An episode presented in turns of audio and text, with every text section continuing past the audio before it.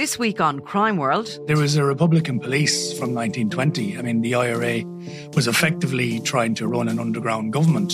And actually, there was a crime wave 1919, 1920. There's a wave of bank robberies, post office robberies, robberies of individuals, robberies of pubs in Dublin and in rural areas as well. So the IRA tried to actually clamp down on that. They, on occasion, solving bank robberies and giving the money back to the banks. Now, I'm Nicola Tallant, and you can listen to my podcast, Crime World, wherever you get your podcasts. On this week's Big Tech Show, when will cars safely drive themselves on our streets? And who in Ireland is providing the technology to help them do that? We talk to one of the country's biggest automotive autonomy entrepreneurs. I have BMW Drive Assist in my own vehicle, and it is much, much safer because we are all prone to distraction, especially when we're on the motorway from Limerick to Dublin, for example. We've all been there where you actually forgot a whole section of the road. So I would say if you take it from a safety perspective, and it does allow you to kind of relax. The Big Tech Show, available on all podcast platforms. This is an Irish independent podcast. A warning this podcast contains issues people might find upsetting. Totally devastating news that is breaking at the moment. I'm reading a statement. It is with great sadness that we announce the passing of our beloved Sinead. Her family and friends are devastated and have requested privacy at this very difficult time. The Sinead in question is Sinead O'Connor, and that is incredibly sad news. Today on the Indo Daily, Sinead O'Connor, the singer, the songwriter, the storyteller.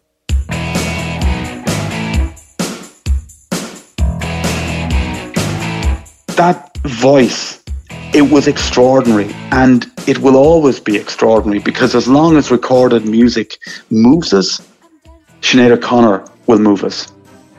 From a troubled childhood to global fame. Sinead O'Connor's unique voice, talent, and personality captivated audiences across the world. And the winner is Sinead O'Connor. But beyond the album's accolades and acclaim was a fragile soul seeking peace in a world that didn't understand her at times. I think she would like to be remembered as a great singer who released some extraordinary music, who helped change lives, who stood up for women and vulnerable people.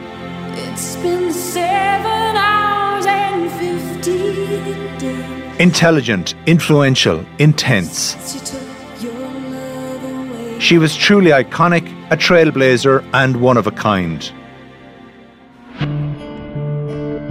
I'm Fionn Sheahan, and today on the Indo Daily, I'm joined by Irish independent music writer John Meagher to discuss the life and legacy of Sinead O'Connor. John, eh, can you tell us about Sinead O'Connor's early childhood, family, and upbringing? Yes, uh, she was born in 1966 in Glenageary in South County Dublin. Um, she was the third child of Sean and Mary O'Connor. Um, Sean was a structural engineer and he became a barrister and then chairperson of the, the divorce action group. Um, she had a, a, very challenging childhood and she has written and, about this extensively um, especially in her acclaimed memoir Rememberings, which came out um, a couple of years ago. The parents split up when she was eight, and the three eldest kids went to live with her mother. Now, Sinead consistently said that she suffered physical and emotional abuse at the hands of her mother. What happened was when the day my father left, we were very upset. My father had built us a shed in the garden, a hut to play in. My mother was so angry at us for being upset that he left that she said, right, if you love him that much, you can live in the shed. So from the day he left, we were living in the garden for months. That's something that found its way into song as well. But the upshot was that, you know, she was a truant at school. She went from one school to the next. At one stage, um, she found herself sort of shipped off to Waterford to a Quaker school. It actually turned out to be a, a blessing in disguise because a teacher there sensed her extraordinary talent for singing and encouraged her to make a four song demo. And as is so often the case with amazing artists, you need those people in your life in at critical stages to kind of say, you have talent, you need to pursue this. So, amid all the chaos of her early life, there were people there who saw that there was something special within her when it came to music. Yeah, and, and this interest in music came true. Uh, obviously, it was how she expressed uh, herself. And as you say, people identified that talent very early on. Um, the Irish band of the of the mid eighties In Tua Nua, she almost became their lead singer when she was just a teenager. She was working with the Edge. How did those kind of things come about? Yeah, In Tua Nua were a significant band uh, in the mid 80s, and uh, there was a lot of attention around them, particularly with uh, record company execs from around the world trying to find the next U2. And so Paul Byrne, who was drummer in the band, had heard Sinead sing and was transfixed. But she was still very young, middle teen years, just too young, even for an industry that kind of pushes very young people to the fore. Um, so she did record a song with them called Take My Hand. She was in a band called Ton Ton Macoute and they blazed the trail in mid 80s Dublin. And a lot of significant musicians took note, including The Edge. And one of the things that he was doing as an extracurricular activity outside of U2 was making the soundtrack for uh, an Irish movie called Captive. And she actually sings a song with him uh, uh, on that.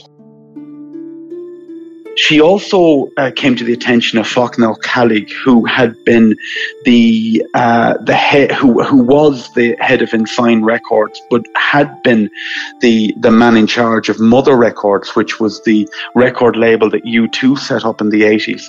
And again, there was a huge amount of attention on that. Who will sign to it? So and, and, she's still a teenager, by the way, when all this is happening. She's 17, 18 years old. There is this sense within the industry that there's no flash in the pan here. This is somebody who is an extraordinarily rare talent. Now, she comes, though, to broader attention with the launch of The Lion and the Cobra, effectively her debut album, and Mandinka. People are just captivated by her because her, uh, the iconic image uh, of her, this serenely beautiful face, the shaved head, and yet she's, she's a, immediately a rock star. What impact did she have culturally at the time? It was an immediate impact, and certainly here in Ireland, um, the Late Late Show was the vessel that would by which most people would have first seen her.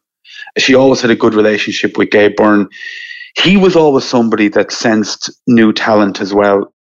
She had already given birth to her first child, Jake, and was just 20 when The Lion and the Cobra came out in 1987. So already there had been so many life experiences. The album is astonishing.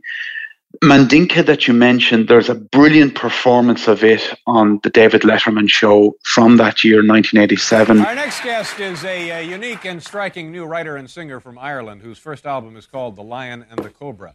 Folks, making her network television debut, please welcome Sinead O'Connor. Sinead?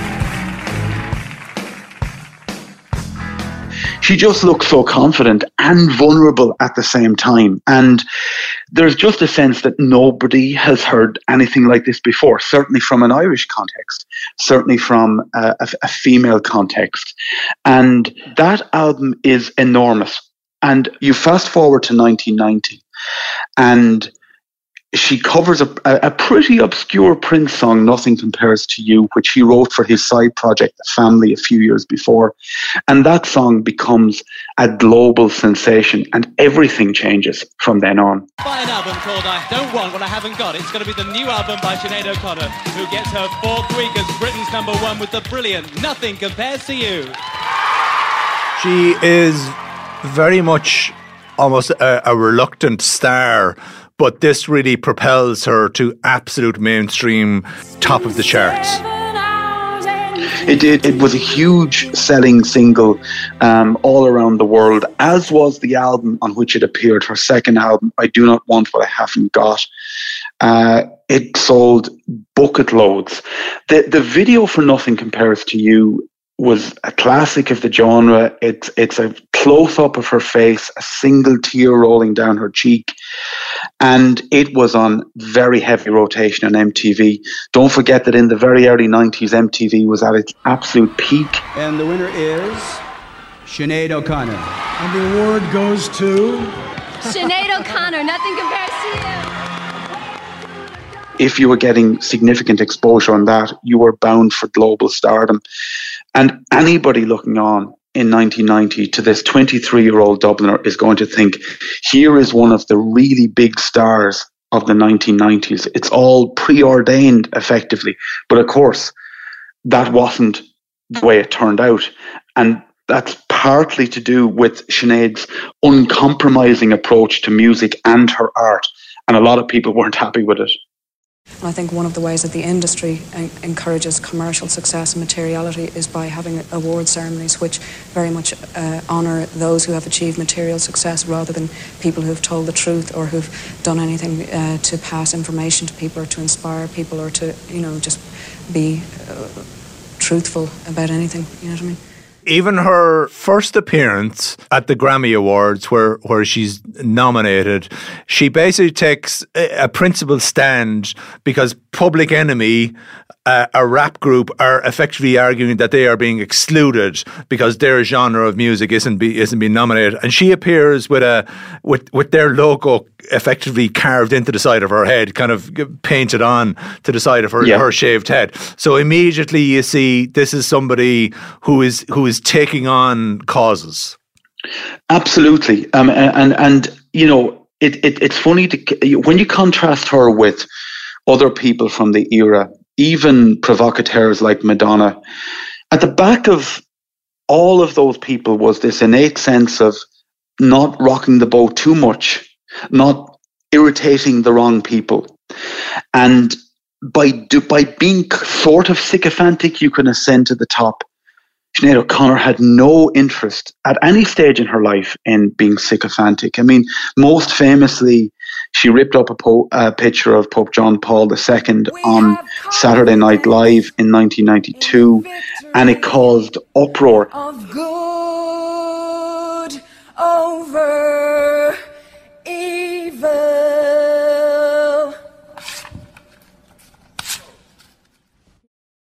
Before that, uh, at New Jersey, she had refused the US national anthem to be played before she came on stage, earning the wrath of people like Frank Sinatra.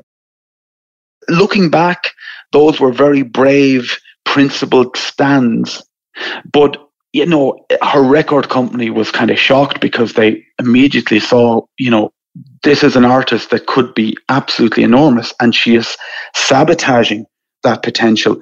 And it's fair to say that, uh, shocked as many people were in this country in 1992 with the ripping up of the picture, it was nothing like the outrage that greeted um, her response in America. And, and I think it's fair to say that she never regained her popularity in the States after that. But uh, before we start the show, there's a little matter I want to clear up. There was an incident on the show last week. Sinead O'Connor tore up a picture of the Pope. But I'll tell you one thing, she was very lucky it wasn't my show. Because if it was my show, I would have gave her such a smack. On the one hand, she's very edgy, she's very controversial, but not for the sake of it because she believes in these causes. And yet, on the on the flip side, you look at the people who who worked with her, as you say, The Edge, Prince, Peter Gabriel, Kris Kristofferson, in in movies, Neil Jordan and Jim Sheridan. So clearly, she was somebody who had these enormous creative talents that became a magnet for people who who who were happy to collaborate with her. Oh, absolutely. And the amount of people I've interviewed, musicians I've interviewed over the years who talk about her innate gifts, her extraordinary voice. Um, and the, and and you've mentioned so many big names there, but there were there were so many smaller names as well that that she collaborated with. It's worth talking about Kris Kristofferson for for a little while because again, anybody can go on YouTube to find this. In the wake of the controversy in the US, she appears at Madison Square Garden, a kind of a star studded show, and she is roundly booed. Sinead O'Connor. And it is it's really uncomfortable viewing. And she's alone on stage, but Kris Kristofferson is the only big name act that comes up, stands beside her, puts his arm around her, says something in her ear. They told me to get her off the stage, and I said, I'm not about to do I went out and I said, Don't let the bastards get you down. yeah. They subsequently collaborated, but it, it, it was indicative of how isolated she felt at the time. There's also footage of Madonna um, sort of lampooning um, her appearance on uh, Saturday Night Live as well. So there's this sense that a lot of her peers, um, while they admired her greatly as a musician, they were also thinking of their own skins and they were distancing themselves from her. Um, and I think it must have been an exceptionally difficult time for Sinead O'Connor. She was still in her early 20s. She was a solo artist, not like U2, where you've got four people to kind of rally around each other. Um, and yet she had such unshakable belief in her own, um, in her own morals that she stood her ground. She never apologized for any of that stuff. And we very much start to see the the vulnerable side coming through at that point. Can you just take me back to "Nothing Compares to You"? It's it's a song that's most associated uh, with her. It's it was a, a, an obscure Prince number that she made her own. It results in four Grammy nominations for the album and the song. Video of the year, as you say, artist of the year by by Rolling Stone. But she talks in later days about her relationship with Prince. The song success and time they spent together. And, it, and it's kind of disturbing to hear what she says. Did you ever actually meet Prince? We did meet once, but we, we didn't get on very well. We tried to beat each other up. Well, it was more he tried to beat me up, and I was defending myself. Five o'clock in the morning, we're running around his car. I'm spitting across the car at him. It is disturbing. I mean, she paints a picture of a man who could be abusive in his own right. It is fair to say that he has also passed on. He died at a young age too but that he was a, a, control freak and he was jealous of the success that that she had with the song. He was an outstanding artist in his own right. Nobody will take that away from him. But she took that song and made it extraordinary. And she did that with so many songs. I mean, there, there's a there's footage of an appearance of one of her many appearances on the Late Late Show when she sings an unaccompanied a cappella version of Danny Boy, and it's it's like nothing you've heard before. It's it's taking a song we all know so well and completely reinventing it.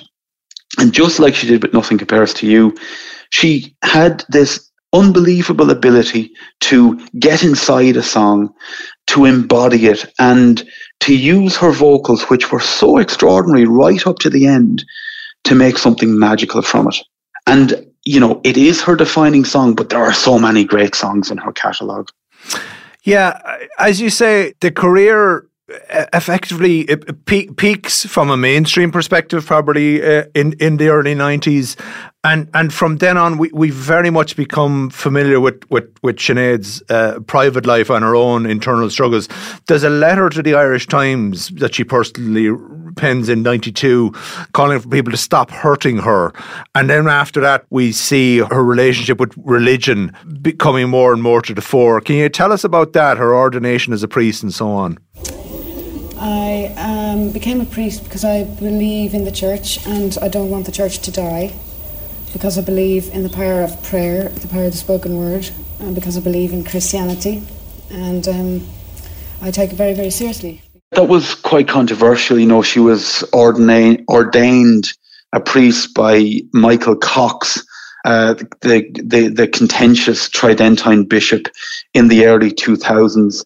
Um, she took to wearing the kind of priestly outfit, garb with dog collar. And, you know, a lot of people were exceptionally skeptical, a, a sense that is this, you know, the chameleon Sinead just trying on new clothes um, literally and figuratively. She had a, a, passion for Islam as well at the end of her life.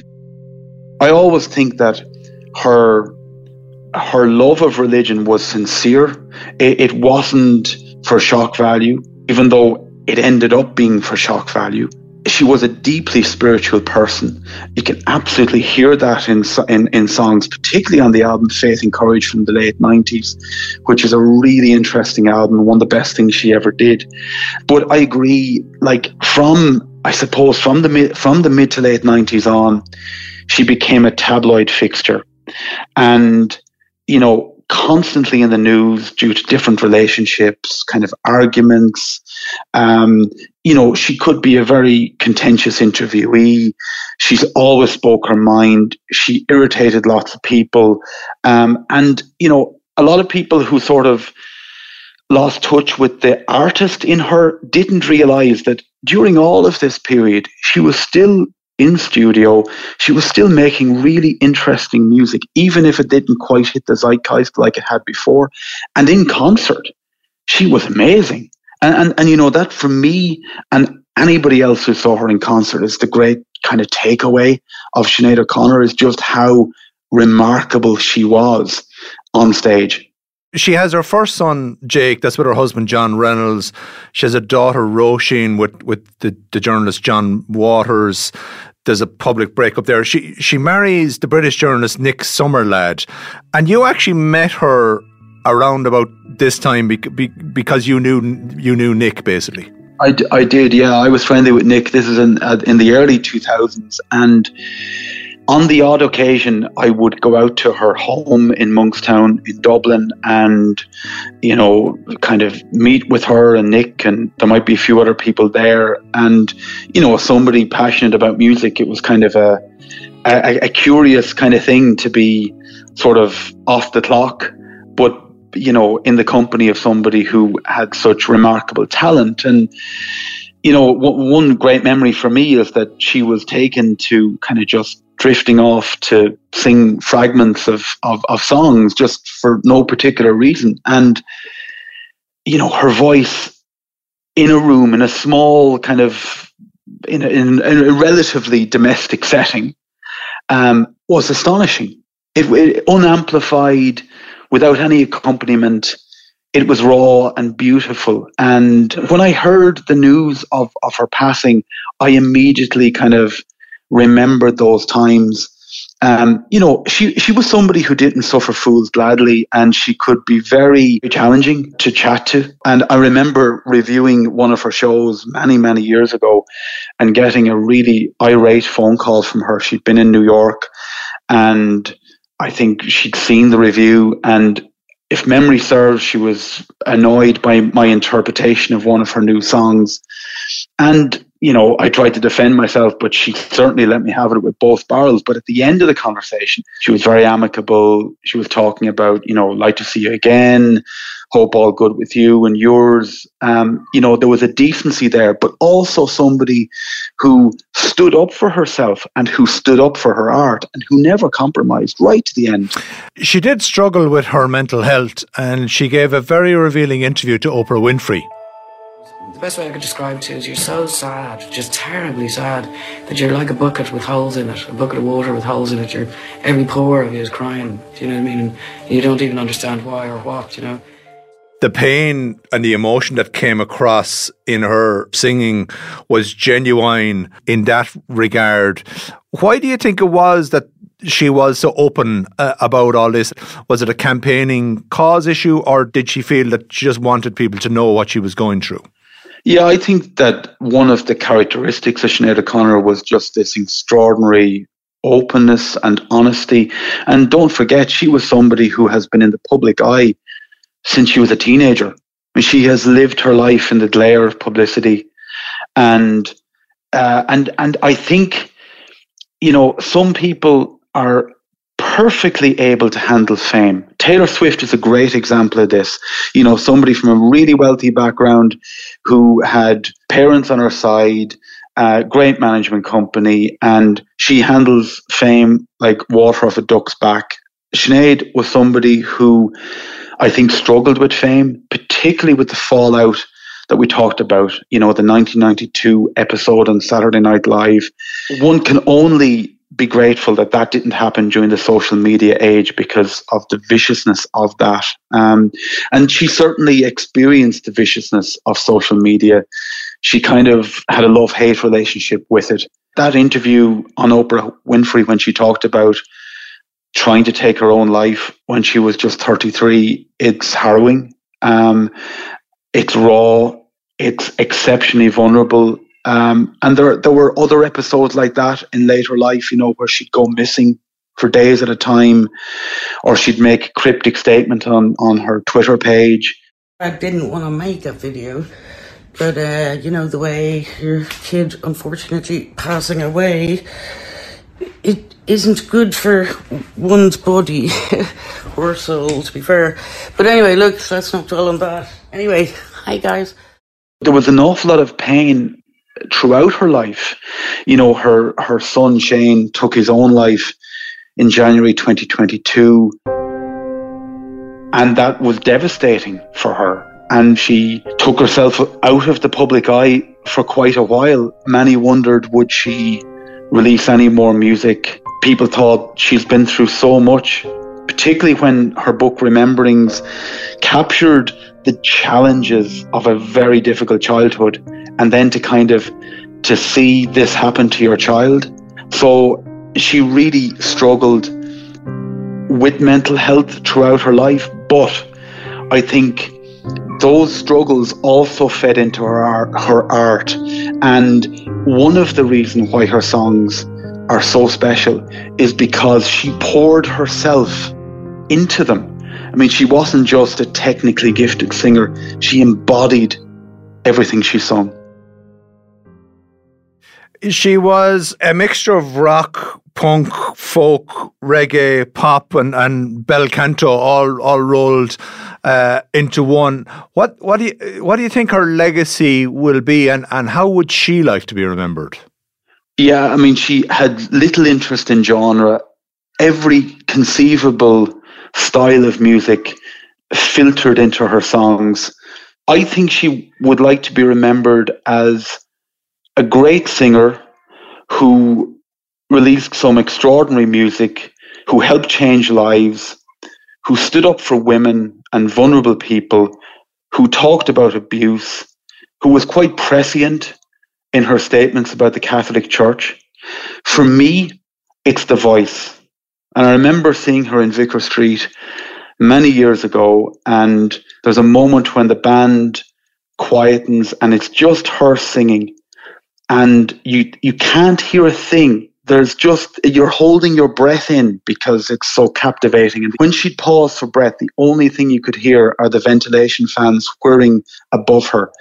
It's just th- that voice it was extraordinary and it will always be extraordinary because as long as recorded music moves us Sinead O'Connor will move us. Oh, Danny boy,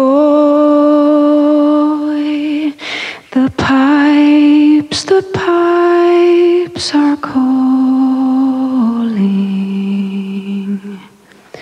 from glen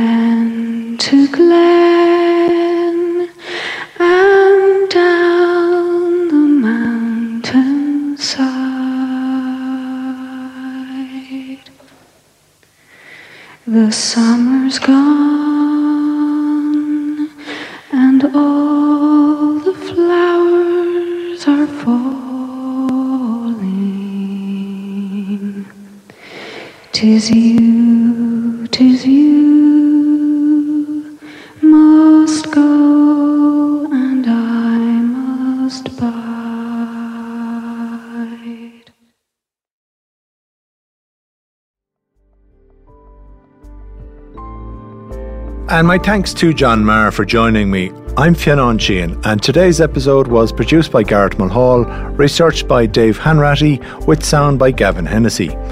Archive clips from Channel 4, the BBC, Newstalk, RTE, ABC, ITV, Saturday Night Live, The David Letterman Show, The Guardian, The Dr. Phil Show, The OWN Network, In Tua Nua, Sinead O'Connor's Music, and Independent.ie. If you enjoy the Indo Daily, don't forget to like, follow, and leave us a review. And if you have been affected by this podcast, you can find assistance at independent.ie slash helplines.